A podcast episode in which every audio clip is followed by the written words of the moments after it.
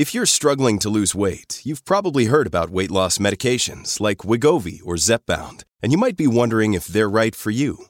Meet PlushCare, a leading telehealth provider with doctors who are there for you day and night to partner with you in your weight loss journey. If you qualify, they can safely prescribe you medication from the comfort of your own home.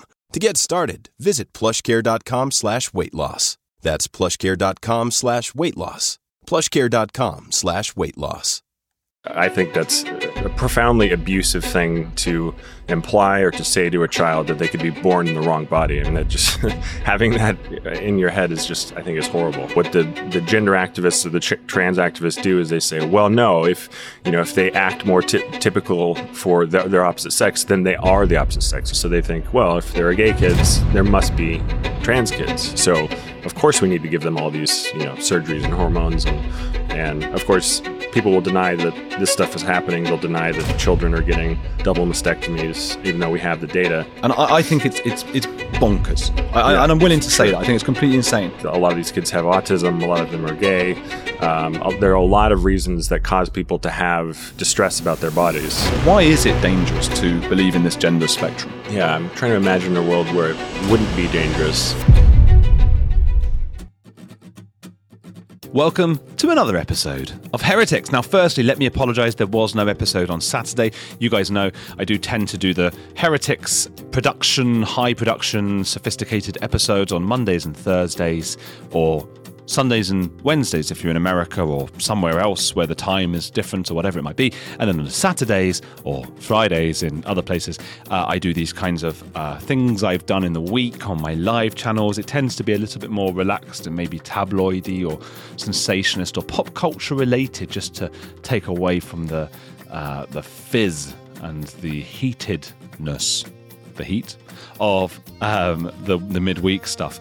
Um, however, this week I have been recording my audio book for my book, The Psychology of Secrets, out on April the 11th, available to pre order now. Uh, the Psychology of Secrets My Adventures with Murderers, Cults, and Influencers. It's a journalistic, delving, gonzo kind of approach into the maddest stories of our times uh, some really weird stuff there. So you can get it to pre-order now. Uh, I'm pretty sure on Amazon, and I think if you're in other countries and things, you can get it on Kindle soon. I don't know exactly, but do have a look at that. I wasn't even going to mention that, but I had to mention why I didn't do the Saturday stuff, and that's because I've been doing the audiobook, which is quite an endeavor. It is like, you know, 330 odd pages just reading it over and over, and I've got a cough. I've got a bloody cough. Uh, but thankfully, it's a bloody good book, if I say so myself. Anyway, um, I'll try and catch up and do an extra episode at some point. But now it's only Travis Brown. Travis Brown has a YouTube channel called The Signal. He is very friendly and works with Peter uh, Boghossian, who's a, I'm a fan of, and he's interviewed lots of really cool people like Stella O'Malley and Helen Joyce about gender ideology and combating woke myths. He did a documentary series called The Woke Reformation, another called Uncomfortable Truths The Reality of Gender Identity Ideology. Uh, he makes films that challenge dominant narratives and dogmas with the hope that people will think more critically about their beliefs. So go and follow his channel. It's called Signal, the Signal, just, just Travis Brown, the Signal. Uh, he's got his locals page and things. You can find all the links there as well. Twitter as well. Become the Signal on Twitter. So you'll find him easily. Just type Travis Brown and the Signal. Uh, and he's great. What an absolute lovely guy. American. An American in England. What's he doing over here? Um, I'd actually done the street epistemology, which is when you have to, when uh, he and Peter Boghossian, that is, they get you to sort of stand on a on a sign on the floor saying agree or disagree or strongly disagree, strongly disagree, and they uh, strongly agree, and they uh, ask you certain questions like, would you stay with your wife if um, aliens changed her genitals to the opposite sex, um, uh, or um, is America or Britain freer, or are men as funny as women, that, that, or funnier, or the other way around, you know, that kind of thing. So we had done that the previous night. I'd interviewed Peter Boghossian, who's coming out soon on this podcast. Uh, not not coming out in that sense, but he, his his episode will be, and. Um, and that was with Yasmin Mohammed. I did it, who's also got an. You know, we're all. It's incestuous. The podcasters we're incestuous. We're all interviewing one another. Anyway, and in case you think this has become too trans obsessed, because last episode was also about gender, which was my sort of debate with Katie John Went, uh, the next couple episodes are Yasmin Mohammed about Islam. Uh, she is an ex Muslim and she's just absolutely wonderful. And Peter Boghossian after that about plagiarism and academic standards in universities uh, and DEI and stuff like that. So it's a big mix of stuff. It's all happening. So don't don't worry if it's becoming too homogenous in this uh, this investigation into the heterodox world of madness or something. So yes, follow Travis Brown, and I hope you enjoy this episode of Heretics. Let's get your thoughts on whether gender is binary. I guess I take issue with the question because gender, to me, seems like a superfluous concept. It, it, it, doesn't seem to be really grounded in physical reality. So I would say sex is is quite. I'm not a biologist, but sex is pretty obviously binary. You have what are called DSDs, which is or which are dis- disorders of sexual development. So there are some people who may have a mixture of chromosomes that are odd or rare or you know not fully developed genitalia. And these people you know the trans activists want to say they're like a new category of person. But the reality is is that we're all male and we're all either male or female and people just have these disorders that put them into a not exactly a different category that it's just it's just a disorder. Their their body didn't develop in the way that it should have. Um, so in terms of gender again I, I just think gender is kind of almost like a useless topic a useless framework because it can kind of mean anything to anyone. And that's how that's how these people get away with with basically saying well you know my gender doesn't match match my sex body therefore i'm going to identify identify as X, you know, as the opposite sex or as non-binary or gender fluid or whatever. So to me, it's just it's not a, a helpful word. If is that it, makes sense. Is this a relatively new thing? This uh, idea that gender and sex are two completely separate things? Well, I, I, I think from probably the first time gender was used, I think perhaps the initial reason to use that was to to develop two separate concepts so that you could have this other category. Um, I believe it was invented by John Money, who did the experiments on the um, those twins uh, and raised. He, basically, there was a botched circumcision, and uh, you know he told these parents of this kid that they should just you know, basically operate and cut off his testicles and raise him as a girl. And this was like the first experiment. Uh, I can't remember if it was in the 60s or 70s, um, but it, it, turned out horribly. And the guy ended up killing himself because he just got addicted to drugs and alcohol. He felt like a man. It, it, the experiment didn't work. He'd been raised as a girl. Correct. So, just to, yeah. so he yeah, yeah. there was a botched circumcision and there were twins right. boys, and the doctor was like, "Right, well, let's just raise this one as a girl and not tell." Was exactly. he not told? He was not told. Yeah, yeah. Oh man. Yeah. Wait, well, that that seems like I mean, it's only a it's one it's one person, but that's as, as, far as we can go, that's pretty conclusive. That okay, you can't just be. Ra- it's not just a social construct, right? It's not, it's not just a matter of how you're raised. We have biological imperatives as males or females. We have you know, even even we're psychologically certainly psychologically affected by our biology and to develop down a particular pathway. Now there are some people that you know diverge from that a little bit. They end up often being either gay or just perhaps more effeminate male or, or, more masculine woman. And the reality is, is that's totally fine, and we shouldn't care about that. But what the the gender activists or the ch- trans activists do is they say, well, no, if you know if they act more t- typical for their, their opposite sex, then they are the opposite sex. You know, they're born in the wrong body. So that's where the the gender concept comes in in play. But I think that's a profoundly abusive thing to imply or to say to a child that they could be born in the wrong body. I mean, that just having that in your head is just, I think, is horrible. It's extraordinary. And and this gender thing, I mean, how pervasive it is has been sh- quite shocking to me because mm. I was at a friend's family dinner and um, these people who are not very political or not very politically active or anything like that. And I think the, the, the grandmother was saying like, "Oh, I don't know. I think a boy's a boy and a girl's a girl or whatever." Yeah. And then the mums who were like in their forties or fifties was saying, no, mom, you don't understand. Mom, that's gender and that's not sex. You don't realize. Right. And these are people who are not political. and they've just heard these little sound bites. Right. And now we've got, and in the comments, there will be people saying, Andrew, you don't understand. There's a difference between gender and sex. And like, yeah, right. but, but who has ever said that gender, where, where has this come from? Is, is it Judith Butler? Uh, partly, yeah. There are a number of people that have pushed this concept. Jen- Judith Butler is, a key figure in this. Um, she, she wrote the book Gender Trouble as well as a few other books, which I read, and it's virtually incomprehensible. Yes, I think I think she actually. Have you read it? Uh, Yeah, I had to had to at university. Oh, That's what they make you okay. study. Yeah, Eng- I did English. I wasn't doing gender. I was English literature degree. I'm reading Butler. Oh, that's the worst thing you could read. It, she actually um, won an award for the worst sentence. I forget who puts that out, but it was it was from Gender Trouble.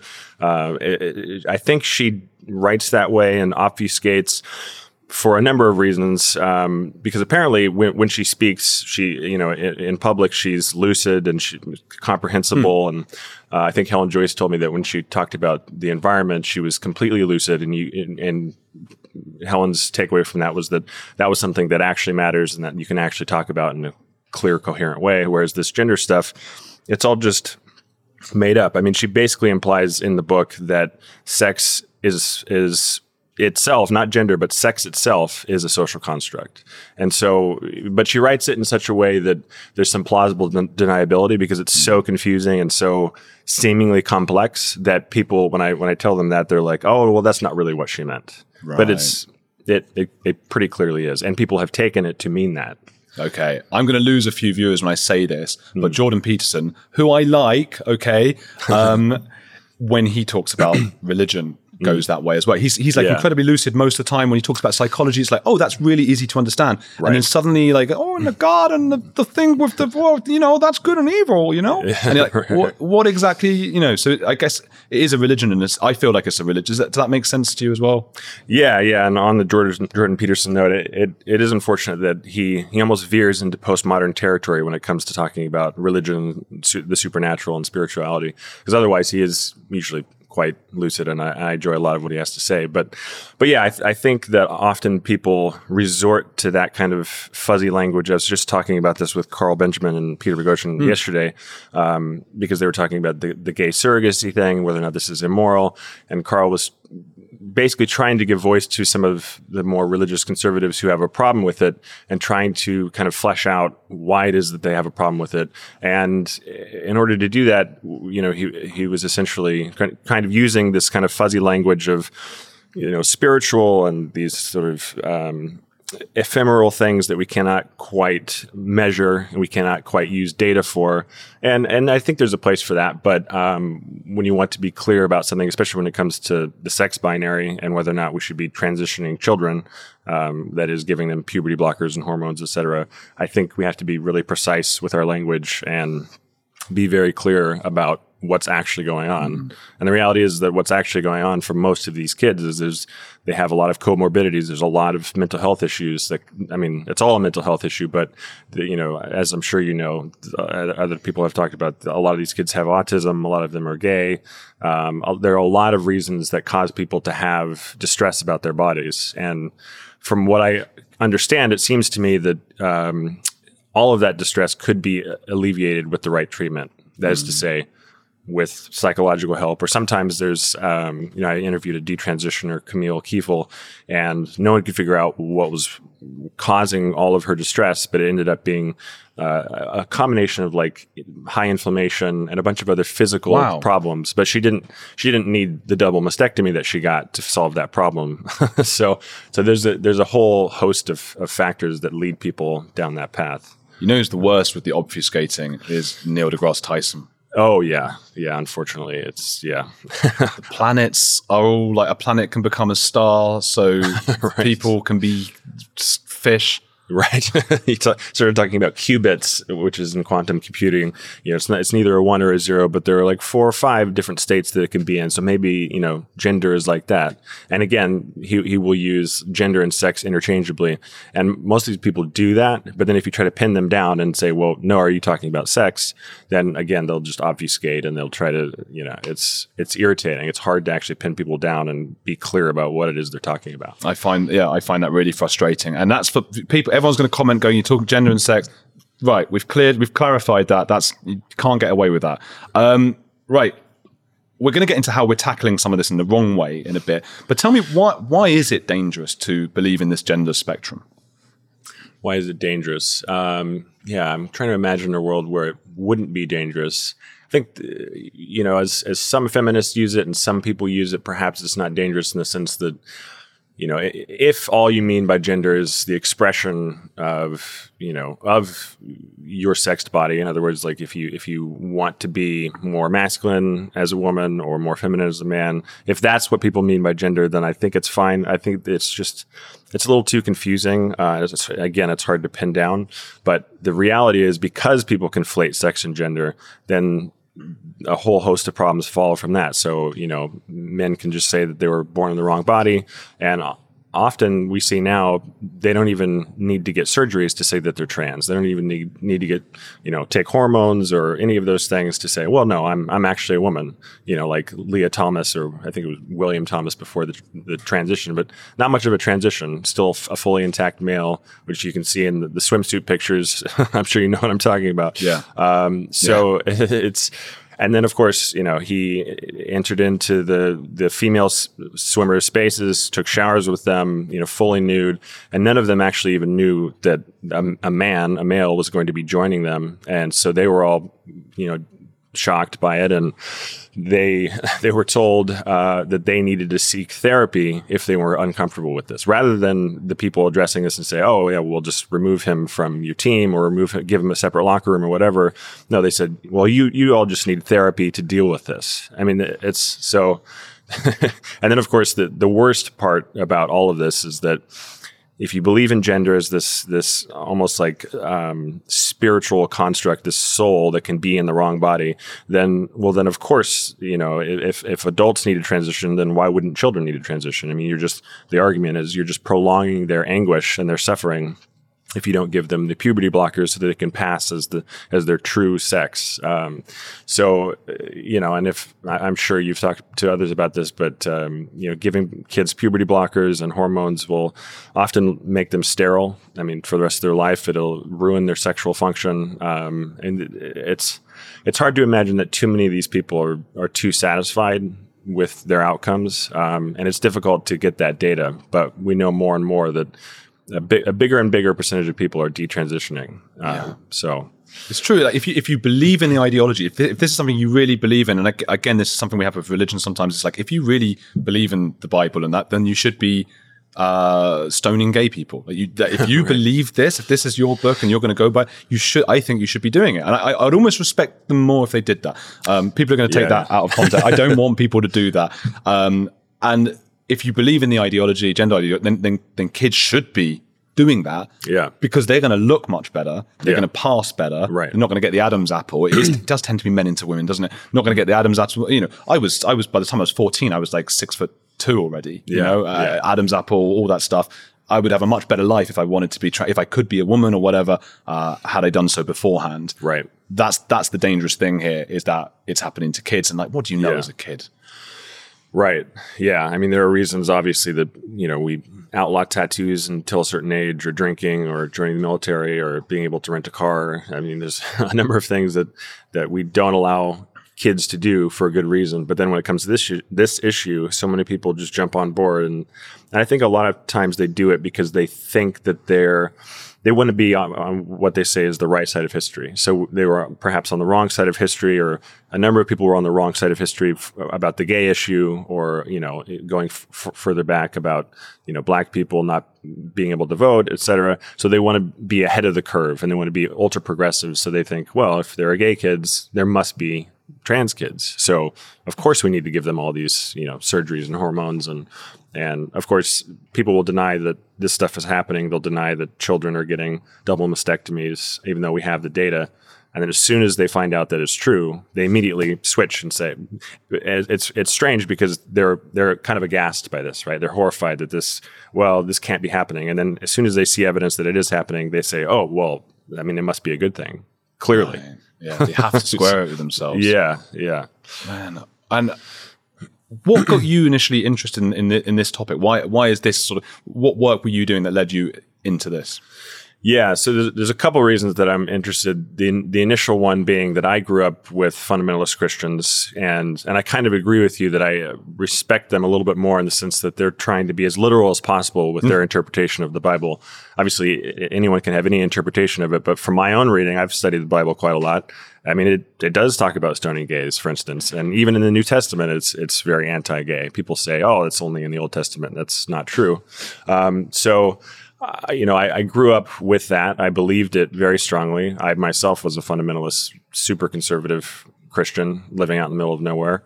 And it was very kind of cult like. You know, it was very dogmatic. If you disagree with this, you're going to hell. Um, you know, it, it, was it was psychologically very challenging. I, eventually, I, I saw the kind of moral problems with that worldview, and I left it behind and moved to Seattle, Washington, and then Portland, Oregon, to very, very progressive places. And I thought, oh, these these are my people. You know, these liberals. I'll I'll fit in here. And then I slowly started to realize, probably in like 2010, 2011, um, and then especially when Trump got elected, that wow, th- there's a lot of the same kind of dichotomous thinking here, where anyone who's a Republican is a bigot and a white supremacist. They wouldn't tell you that you're going to hell. they will just tell you that you know you're not fit for society. Um, and so that struck me as as pretty bizarre. And then you know, I met I met Peter Boghossian, became friends with him, and he he started talking about intersection intersectionality being a religion, and that clicked for me. That made a lot of sense. Um, and so I was looking at his work and James Lindsay and Helen Pluckrose, and reading a lot about that, and uh, and so I thought, wow, this is this is this is so akin to what I grew up with. It's just a, it's just kind of a repackaging. So this is almost like a new religion, uh, not just intersectionality, but these identity politics, uh, you know, this identity politics ideology, or what's called critical social justice, or I just call woke ideology because it's easier. Um, so I started to make a series on on that, on this idea that there's this new kind of unorganized cultish religion that's that's popping up and is placing you know heavy emphasis on your immutable characteristics and saying that that's all that you are, and and you know there are these oppressor versus oppressed classes, and if mm. you're a white heterosexual male, you're evil, and if you're you know black trans lesbian, you have some kind of elevated status. And so, uh, you know, I started, I, I made a whole series about that and I was just going to do another episode on the topic of gender because it kind of fits into that identity politics category. Uh, but then when I started to scratch the surface of it, I realized that it was a it was a really complex topic, and there was so much to it, and I had an opportunity to interview so many people about it. So I separated the series and and turned it into its own thing. Hey, it's Andrew. If you're enjoying Heretics, there's another podcast I want to recommend to you, especially if climate change, global conflicts, and an upcoming election are making you feel like we're on the brink of disaster. What Could Go Right is hosted by Progress Network founder Zachary Karabell and executive director Emma Varvaloucas. On What Could Go Right, the hosts sit down with expert guests to discuss the world's most pressing issues without resorting to pessimism or despair that we hear so often. Instead, they look back at how far society has come and look forward at what it will take to achieve an even brighter future. Is progress on the way? They may not have all the answers, but on what could go right, they're asking the key questions. Tune in to hear interviews with upcoming guests like writer Coleman Hughes, CNN host Fareed Zakaria, and economist Alison Schrager. If you're looking for a weekly dose of optimistic ideas from smart people, join them every Wednesday on What Could Go Right, available wherever you get your podcasts. A few decades ago, private citizens used to be largely that private. What's changed? The internet. Think about everything you've browsed, searched for, watched, or tweeted. Now imagine all of that data being crawled through, collected, and aggregated by third parties into a permanent public record. Your record. Having your private life exposed for others to see was once something only celebrities worried about, but in an era where everyone is online, everyone is a public figure. To keep my data private when I go online, I turn to ExpressVPN. Did you know there are hundreds of data brokers out there whose sole business is to buy and sell your data? The worst part is they don't have to tell you who they're selling it to or get your consent. One of these data points is your IP address. Data harvesters use your IP to uniquely identify you and your location. But with ExpressVPN, my connection gets rerouted through an encrypted server and my IP address is masked. Every time I turn ExpressVPN on, I'm given a random random IP address shared by other ExpressVPN customers. That makes it more difficult for third parties to identify me and harvest my data. And the best part is how easy ExpressVPN is to use. No matter what device you're on phone, laptop, or smart TV all you have to do is tap one button to get protected. So if, like me, you believe that your data is your business, secure yourself with the number one rated VPN on the market. Visit expressvpn.com slash heretics and get three extra months for free. That's expressvpn.com slash heretics. Go to expressvpn.com slash heretics to learn more. Interesting. Yeah, and your work is great um, as well. And what's the name of your channel? Uh, the Signal Productions. Okay, and you've Yeah. got some great series there. Yeah. I think. I mean, people ask me as well why gender, and it's oh, you, are you obsessed with gender? I, I Yeah. feel like I agree with everything you've said. Hmm. Used to I used to do a lot on cults and things, and this seems to me like a cult. And I think gender is the place where it is just the most obviously insane. Yeah. Like if you need the one place where there's the two plus two equals five, the Orwellian thing of like the you've got to say this to ad- adhere to the party, even Right. though to, to show the litmus test of how ideologically captured you are. The UN and, and how pervasive this is as well in mainstream institutions. The UN tweeting trans lesbians are lesbians and things like that. That is like the moment where you're like, okay, this is the litmus test. If you can see that and you go, you know, uh, if you're going, yes, I will also say this, you've been captured. Right. Um, and what, what what you said before also was really interesting. That it's something I noticed as well. I, I obviously met over the years a lot of people who left cults, Mm. interviewing them. time after time, they became super woke, like really. Yeah, woke. interesting, And I think it's you know if, if you come from somewhere where uh, there's a lot of homophobia, Mm-hmm. gay people are bad, these people are bad, whatever. It's it's natural to go. I'm going to go the opposite way. yeah. I suppose like eventually you the, the thing to learn is is that humans do that. We're all religious. We're all sure. tribal, right? Yeah, yeah. I mean, I definitely this is, would be pre the term woke in, in public consciousness, but um, you know, when I left the kind of religious right, I was very interested in anarchy and far left, you know, kind of anarchistic idealism. Uh, but that quickly fell apart for me. It just it didn't really make much sense. I joined some anarchistic groups, um, but there was always a leader, and I was like, well, that's that's odd. Uh, and then have, having seen firsthand the manifestation of some of this ideology in Portland, I, I started to distance myself from it and realize that this is just it's uh, one it's it's based on faulty premises and two it's um, it's just really unhealthy. And it really is that that same kind of I think these people have the same kind of religious architecture in their brain that says uh, on my side good not on my side bad. Uh, and therefore you know they engage in just horrible behavior. And a lot of those people ended up being in Antifa and you know um, kind of the militant militant part of the left wing. So um, I'm glad I left that behind and didn't, get fully indoctrinated into that. Yeah, it's amazing the confidence a lot of these people have, especially those who have left former cults, cults Yeah. that they often joined, weren't even born into.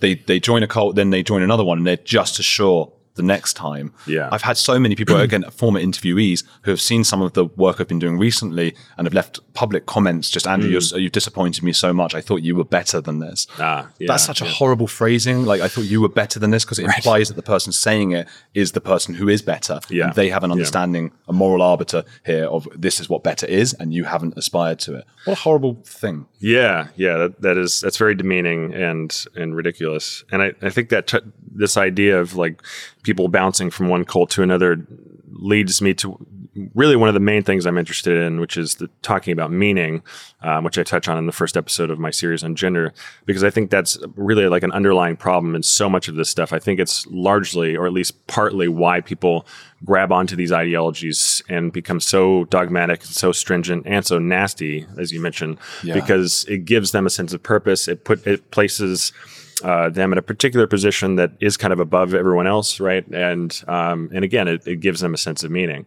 Uh, and I, I think there is a crisis of meaning, especially with the. And I'm not religious, but there's been a clearly a decline of traditional religion, and then you see all these new woke religions pop up, and it gives people, like I said, a sense of purpose and meaning. And I, I think, I think that's part of why people act so insane about about a lot of this stuff or with a lot of this stuff because it's their sense of identity. It's you know it's something beyond this simple material world in a, in a way. Are you familiar with the work of AJ Jacobs?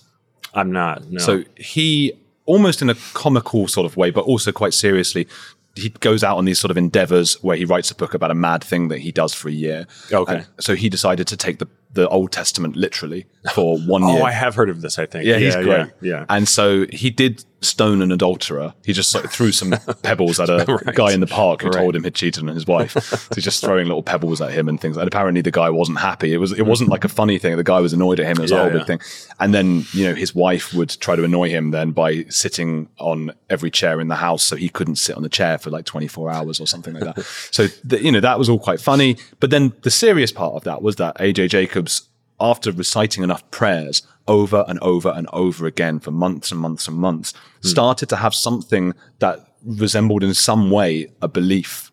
Interesting. And does that sort of speak to you, this idea that uh, if you recite something enough and, and try to mean it, which because he, was taking it seriously, y- that you can really go for anything? Yeah, that's true. And we know in public, the more you repeat something, the more likely people are to believe it. Um, and so that's that's pretty unfortunate when you realize that so many mainstream or legacy institutions are captured by this ideology. And so, one, that seems these ideas seem legitimate because they're coming from these legacy institutions, and two, they're repeated so often and at such high levels that of course people are going to believe it. I mean, you, you know, you have you know the president of the United States talking about this stuff, or you ha- you have people in these high positions of of authority, you know, like WPATH, you know, putting out all these standards of care for tr- trans children. Um, so of course people are going to believe it. One of the issues then is, and, and I've heard this said that, I mean, uh, would you say you're, you're a centrist, many moderate? Yeah, I mean, I, I guess so. I, I don't really like any of the labels, but I typically, yeah, I, I wouldn't really say I'm certainly not on the left. I wouldn't really say I'm on the right. Um, I just like to think as freely as I possibly can. Yeah, that's the aim. Yeah. But uh, I, I, yeah, I would say the same thing. I think, but but roughly centrist. I, I was reading the other day that centrists are particularly vulnerable to this Hmm. idea of like, oh, I. You know, I don't have any biases because I'm so in touch with my biases, Ah. Yeah, yeah. and I'm so you know this difficult position that we're in, and then we try again talking about what we were just talking about before, like you leave a cult and then you go really far another way. Some people on the gender critical side, which I would say, without wanting to have a side, is is where we stand take things too far, would you say? Absolutely, yeah. Unfortunately, that was something that I was kind of aware of uh, a while ago, but it's something that has especially come to a head over the last few months for me. Um, interviewing people like Stella O'Malley, who founded GenSpect and has gotten a lot of hate from the, the so-called gender criticals and some of these more far-left feminist types. What's interesting is that once I started putting out some promos for my series, Uncomfortable Truths, um, you know, I had I think Helen Joyce in, in one of them, Mr. Minnow, Buck Angel, and I started to see a lot of the, the main people that were starting to follow me on Twitter were conservative Christians and far left feminists. And so I would see in, in some of the far left feminist bios, you know, like the, the raised fist and like they wouldn't have their pronouns, but they had they would have other other in kind of religious indicators, right? That they were a part of this this kind of woke cult almost. Um, and I've I've seen that firsthand where you know I've pe- people in that that crowd often really hate Buck Angel, for instance. So Buck is a biological woman, um, transitioned 30 years ago. In other words, took hormones and had a double mastectomy. Passes very well as a man, but speaks out against the ideology. Doesn't think it should be an ideology. Recognizes that it's a disorder. Uh, we don't you know we don't fully agree on everything. I, I think Buck believes that some people are truly trans and need these these surgeries. I don't think that. But I don't care. I don't care if we disagree on certain things. The main thing is that I interviewed Buck in large part to try to one because I think Buck's story is really interesting and, and Buck is very passionate and doesn't want children to get these surgeries. And uh, and I also always think about my Portland friends like who are they going to listen to? How can I reach somebody kind of on the fence or maybe who believes in some of this stuff and so uh, you know just w- when I tell them they, they probably won't listen to me but someone like Buck who's you know had 30 years of this experience tells them they're more likely to listen. And so you know Buck has been just in, in my view unfairly maligned and hated and and I've even had people police pronoun usage uh, on the gender critical side. You think that that's just a, a thing that the trans activists do, but it's not. It's a thing that the gender critical people often do. They say, well, if you call Buck a, a he, him, then you think Buck is a biological man and you're denying reality. And it's like, no, I can hold two thoughts in my head at the same time. You know, I know that Buck is a woman and I don't, it doesn't really bother me and it doesn't hurt any children. It doesn't hurt anyone to say he, him when referring to Buck. I just, I don't think that that's true. Um, and the the hate that Stella has gotten is just especially irritating to me because one, now I really like Stella, but before I knew Stella, before I was friends with Stella, I saw her film Trans Kids It's Time to Talk, which if you haven't seen it, it's it's I think one of the best films out there on this subject. And she was new to the topic. She had never studied any, any of these things. And the filmmakers just went around with her and had her talk to all these kids who either had taken these drugs or or were thinking about it. And the main premise is she had gender distress as a kid and thought that you know that she was a boy and was very insistent about it and eventually grew out of it going through puberty becoming a woman and now she's very happy in her you know in her body. And so her her main question was could any of these kids be like I was? And so I thought it was a very poignant film. But there were a couple things she said in the film uh, that people just latched onto and said, "Oh, see, she's not on the right side," and so she she lost a bunch of friends who are pro the, the trans agenda. Uh, you know, a lot of friends blocked her and, and got very angry with her, and then also on this on the side that we would ostensibly be, be, on, you know, a lot of those people also gave her a lot of hate and, and continue to do so. So it's, it's, you know, the topic itself is depressing enough. And then when you have a whole bunch of people who you would think would, would fight with you against child transition and against men and women's spaces, et cetera, they turn on you in an instant because you don't say the right word or whatever. So it does become very cult like. And, and, like you said earlier, it, this is a kind of a feature of human cognition, sadly. Mm. Yeah, um, so. I think a lot of it comes from defensiveness as well. Yeah, like threat sensor, the amygdala starts yeah, starts yeah, ticking. Totally. You get. Uh, I mean, I see it happen. I feel it in me. I feel yeah. myself becoming more entrenched in opinions as people on the other side start attacking me. I become more defensive and more entrenched. Sure. So I start sure. by saying like, "Hey, I think it's totally acceptable. Okay, the pr- pronouns are cool. Anyone what they want." And then the more I start getting messages of abuse mm. from people who really believe insane things, the more I start to go, "Oh, screw you, screw you. right. I'm not going to now be polite. I'm not going to, yeah, uh, you yeah. know." And that's a problem, as you say. I mean, we know historically from like de-radicalization, mm. uh, extreme Islam, things like that, we know that the best bet is to get someone who was formerly part of that to go in and not judge those people, but just to say like, well, what, what you and Peter Boghossian do, this thing of like, how can we get you from like a nine down to an eight? Right. You know, uh, maybe don't actually go and blow these people up. I mean, the, right, right. the Western values are terrible. I agree with you. I agree with everything you're saying. I'm on your team, but don't actually, we don't need to use violence in this particular case. Very gradually move people. And if, yeah. if we're coming out and just screaming at one side and the other side screaming back, right. Where, how are we going to change minds? Yeah, no, I think that's a really important point. You know, people, I myself get very I think it's something Carl Sagan said, which is to be obsessed with reality. And and I am obsessed with reality. It is actually a little difficult for me to use like he him for somebody I know is a biological female. It just doesn't quite click in my brain. Mm. But I, it does I, with Buck I, though. Buck Angel does look so manly. sure. yeah, yeah. Yeah. But but you know, so I'm I'm sympathetic to this idea of like, oh, we need we need to push for clear language and we need to be very precise about these things um, because we ultimately we we do want to save children from from harm or even adults that have been captured by this ideology.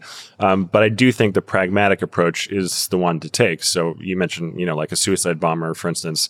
If you can be more, pra- I, I think whatever works to get them from not blowing themselves up and other people that's fantastic. Yeah, yeah. you, you, don't have to convince them to be an atheist, for yeah. instance. And, and, trying to won't work. Right. Yeah, it's not going to work, and it, I think it's going to cause more problems. So you have to like not only pick your bat- battles, but also be intelligent and, and reasonable about how you approach certain types of people and and yeah, just I think the the approach is really important. Mm. And then it's about are we trying to just win an argument or are we trying to actually convince minds?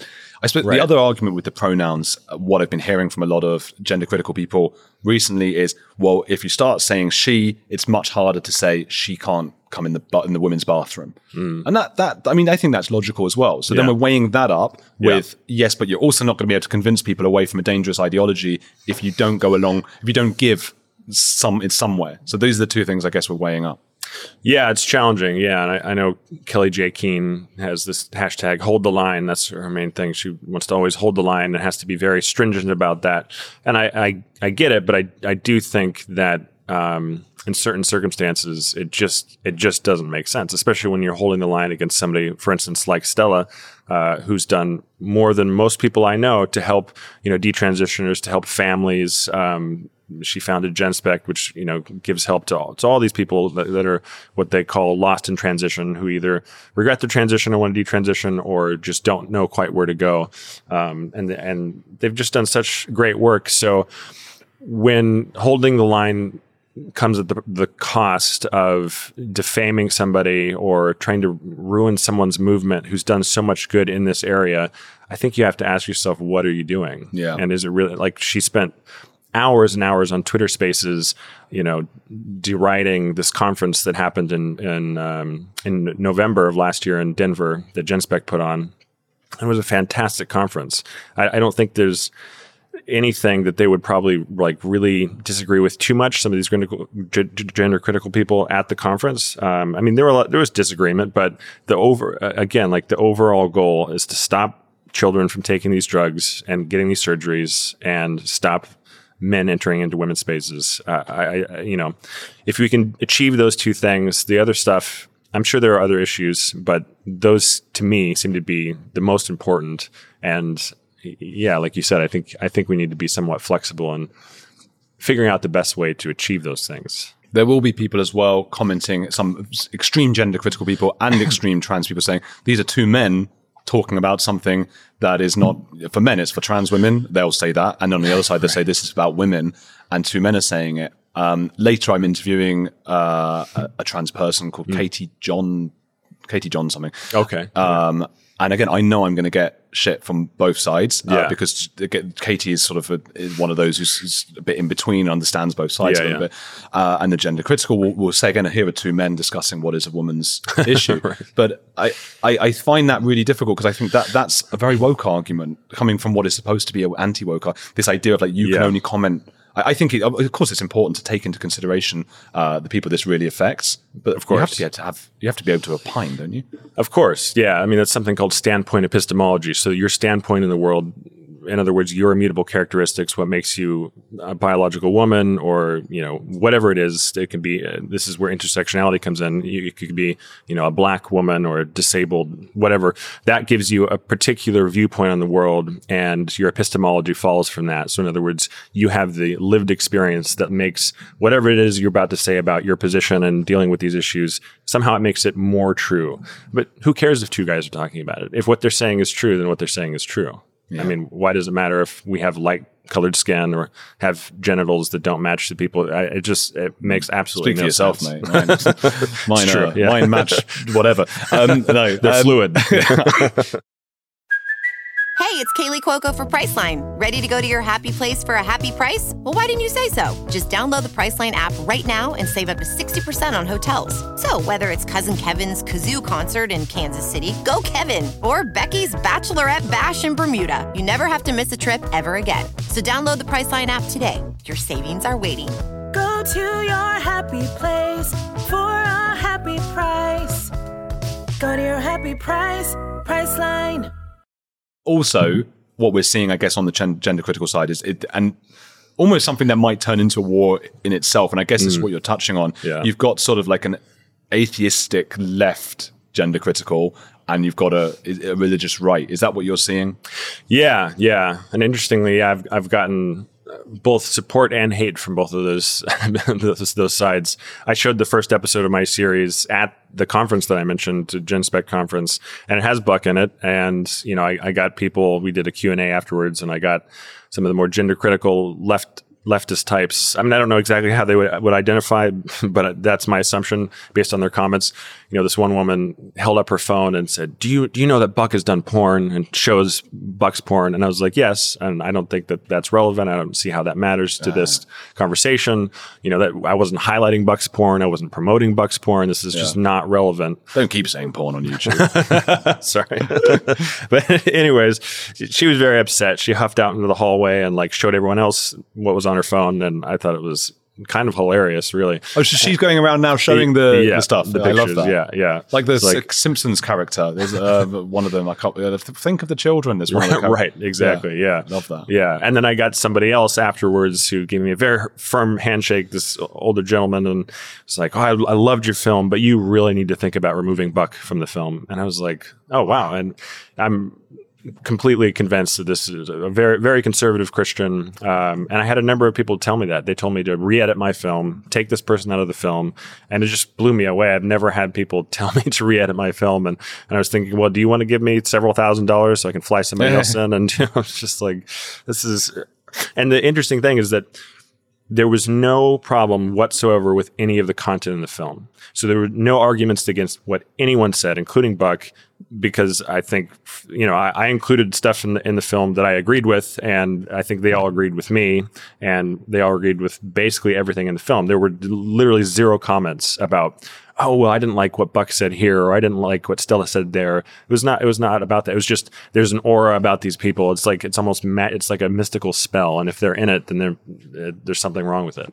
Do you think it's it's fair to s- surmise then that because the gender ideology is so insane, and I, I think it's it's it's bonkers, I, yeah, I, and I'm willing to sure. say that. I think it's completely insane that it it, it moves us emotionally uh, in such a way that we move away from enlightenment values, basically that an individual, providing they're not causing obvious harm. And I know people might say, "Oh, they're oh, but what about the you know if you call someone a woman, then they might it's harder not to let them." Okay, yeah, well that's yeah. quite abstract, and that's quite you know if someone's not really causing harm to other people, that they should be able to pretend they're a banana, and if sure. it doesn't affect me, and yeah. as, as long as they're not allowed into banana changing rooms and banana prisons and right. banana sports teams. Right. Couldn't care less. And, and I actually embrace their insanity, providing it doesn't bother me. Right. Yeah, I mean, I think one could make an argument that often it does affect other people in their family, or you mm. know, sometimes older men will transition because of being autogynephilic, uh, which is an attraction to w- oneself as a woman, as, as a man. Yes. Um, so, but, but, even so, yeah. I mean, I saw Helen Pluckrose arguing this point. She was getting a lot of mm. ab- abuse as well, and she was saying, "So what if they are getting a kick out of it? We don't police people's thoughts."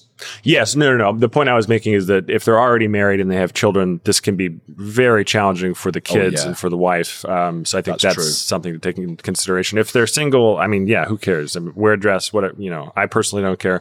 So yeah, I, I do think it's it is complicated because there are so many factors, and we do have to think about at least how it affects people close to us and society in general. But I, I ultimately take your position that you know if they're an adult and they want to do this that they should be allowed to um, at the same time i'm worried about this cultish ideology that convinces even adults that they're born in the wrong body and, and then they get out of the, the, the mystification of the cult and they realize oh wow i just you know lopped off my testicles and etc mm. and i i don't actually think that this is good for me you know Absolutely. so I, i've talked to a lot of people like that who are were adults when they did the surgeries and stuff. And so, you know, again, I don't want to ban ban these surgeries or anything like that. Um, but I do. I had a an interesting disagreement with Peter about whether or not sh- you know 25 should be the legal age um, because the brain is fully formed and perhaps people, fewer people would be you know would regret their surgeries and hormones less. Um, I think it's really tricky. Uh, we don't have a legal precedent to set it at 25, but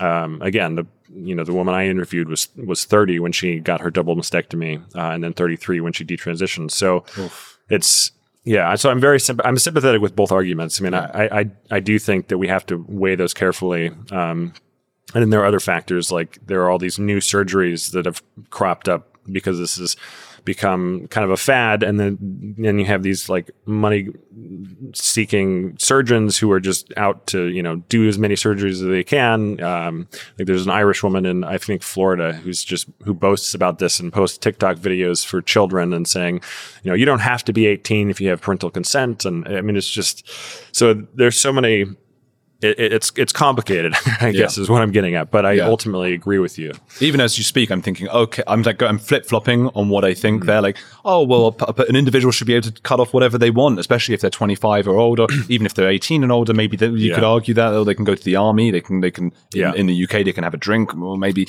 I don't really know. And then I'm going, well, hang on, we wouldn't have a doctor just cutting off your legs they're not supposed to do things. So I'm flip flopping on this the whole it's way. Hard. Yeah. Really hard. And then I guess, you know, we talked about what's hap- what happens when we get too tribal and in, in, entrenched in our opinions on like a gender critical side, on sort right. of that woke side, I suppose the same thing's happening. And I've seen like, uh, I've got a lot of sympathy with the pro choice side, for example, mm-hmm. of, of, of, that debate. Uh, but then I've seen people sending pictures of their aborted fetuses to people to piss them off and stuff like that. Yeah, That's when you want to like grab someone and go, okay, you're, I know why you're emotional. I know why you're doing this. Right. Stop a second. Yeah. And, and think the same thing with, um, uh, with, with gay rights. You go to like a, uh, gay pride. I was at gay pride in Berlin and there was, um, I sort of looked down and there was just like a guy who had gone down on another guy. Everything was just out. And I thought, Wow. I've never seen that in real life. It looks Yeah. funny in real life. It's like, oh, that's, I've never seen Yeah. uh, that. And I didn't want to see that. And there's kids yeah. around. And Totally. How Yeah. upsetting for, I mean, so many gay people I've spoken to are so offended by this that what was supposed to be uh, a, a really important and serious civil rights battle has now become about showing the other side. Look how, ma- but that's what, uh, that's human, isn't it? You become, Yeah. and that, they're sort of doing it in an FU kind of way, you know? Right. Yeah, there's two things that that brings to mind. One is that it's funny, all the people that I know who are gay or lesbian or even who identify as trans, like literally all of them don't like the LGBTQ whatever uh, labeling. Don't The think it's people. exactly the alphabet Yeah. people. They don't think it's a cohesive community. They don't like the pride parade stuff. I mean, pretty much none of them, and none of them given to identity politics. So, you know, it's just fascinating that there are other people out there that do, you know, fit into that category supposedly and want to foist that onto not only everyone else, but even the people who ostensibly are like them. Um, so I think that's unfortunate. And and just to come back to this idea of of kind of finding your locus of meaning in identity politics, I think that that I think it's what leads to that sort of thing. You know, sending the photo of this aborted fetus, or you know, doing these horrible things because you're so convinced that that you know you're on the right side of history, and that you need to convince these other people because there's not there's not a better, more grounded sense of purpose and of identity that isn't so fickle and so, um, in my view, deranged. You did some videos responding to woke people on dating apps Yeah, in right. Portland, which is like Yeah. the woke city. Yeah, yeah. Tell me a bit about that. that was just kind of a, an offhand thing that I, I decided to do because I was I I'd never really used dating apps before, but I had a, a pain condition where I had to lie down f- for basically four and a half years of my life. It Wow. was, it was miserable. Oh, um, and I- Sorry to hear that. Thank Good to you, see yeah. you out though. Yeah, no, I, I, I couldn't sit for more than a few minutes at a time, and and so there was no way for me to go out and meet anyone. So I started using a dating app, um, and thankfully I got better about a little over a year and a half ago, almost two years ago. Um, uh, so I'm I'm pain free at the moment. But anyways, I just started noticing, especially in 2020, when the riots just really kicked off. I mean, there were riots and stuff before that in Portland, but um, 2020 was the worst after George Floyd died. Uh, and I just started noticing like it was something like 30 to 40 percent of the people I was seeing on this on this on these apps were super woke and were saying you know BLM in their profile and just a, a bunch of really deranged things. And I would have people, even girls, try to match with me, and then argue with me about how it's important to burn you know buildings down because that will move ra- racial justice in the right direction. And i was like oh wow I, d- I don't really agree. And and they would just like preach to me through the app.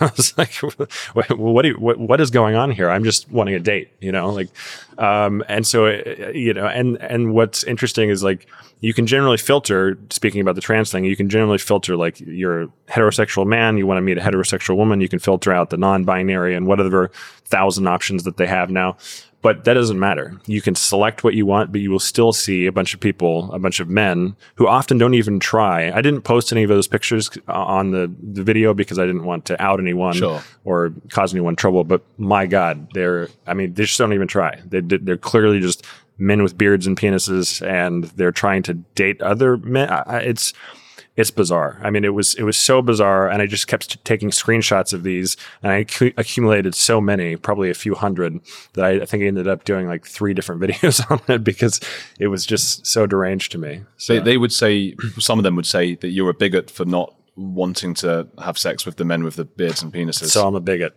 yeah, I guess, I guess At this point, are. I don't even care. I've been, you know, people will call my work far right propaganda, and at first that really bothered me. People were calling me a white supremacist, even though I have black people in my, you know, film. Hmm. Uh, Ayaan Hirsi Ali, my good friend Corey Drayton, who's a cinematographer, amazing, amazing guy.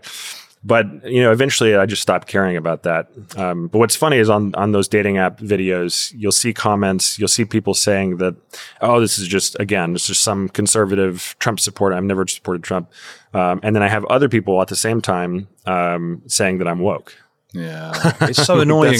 I, I find myself in that position as well. So it's really nice talking to you because, Yeah. uh, but I know that like, yeah, I, if I say something like, oh well, I would never vote for, for oh, I don't like Trump. I don't like Trump. I just don't. I do like Yeah. him. I find him really funny, but not necessarily deliberately. Sometimes deliberately funny, and Yeah, sometimes yeah, not yeah. deliberately. Uh, but I, w- I wouldn't vote for, and that's also going to lose loads of people on that side. And what Yeah. you know, what can you do?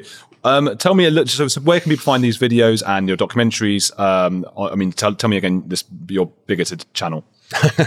yeah, the, bigoted channel is the Signal Productions uh, on YouTube, and I have a locals uh, which people can subscribe to and get a bunch of extra content, long form interviews and stuff, and they'd be the first ones to see the content. And that's uh, travisbrown.locals.com. And my first series is called The Woke Reformation. That's 11 episodes long, features people like Ayaan Hirsi Ali and Vivek Ramaswamy and Niall Ferguson, Douglas Murray. And then the new series that I'm releasing is Uncomfortable Truths: The Reality of Gender Identity Ideology. Who's a heretic you admire? who's a heretic? I would say Ayaan. I mean, she's one of my heroes. Um, she, you know, left Islam, uh, I think in her in her twenties, and uh, lives with twenty four seven security. I mean, I, I don't know how you could not admire somebody like that. a lot of people are now upset that she went from being an atheist to a Christian. I'm not a Christian, but I personally just couldn't couldn't care less. She's still, I think, uh, you know, an amazing woman and has done so many, so many, so much for for women and girls, especially when it comes to Islam. So. Great choice. Thank you, Travis Brown. What a pleasure to meet an American um, and to, to, have, to have dined with you in the UK and to have done street epistemology with you and with Peter Boghossian. His episode's coming out soon as well, as is that of Yasmine Mohammed and some really cool. Oh, do you want to know who else? Uh, Iain McGilchrist.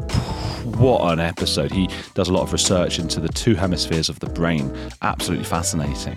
And Giles Yeo, Rory, well, Giles Yeo is uh, about, about food and, and weight and all that stuff. And um, um, what was I going to say? Oh, Rory Sutherland. What a what a nutter. He's on Chris Williamson quite often, and he's a marketing genius. So that's coming out. Stella O'Malley as well, uh, the, the ch- children's psychologist talking about. Uh, gender and things like that. So she's really good. So lots of varied and interesting episodes coming out. Make sure to follow Travis Brown on Twitter and to get hold of his YouTube channel, which is called The Signal.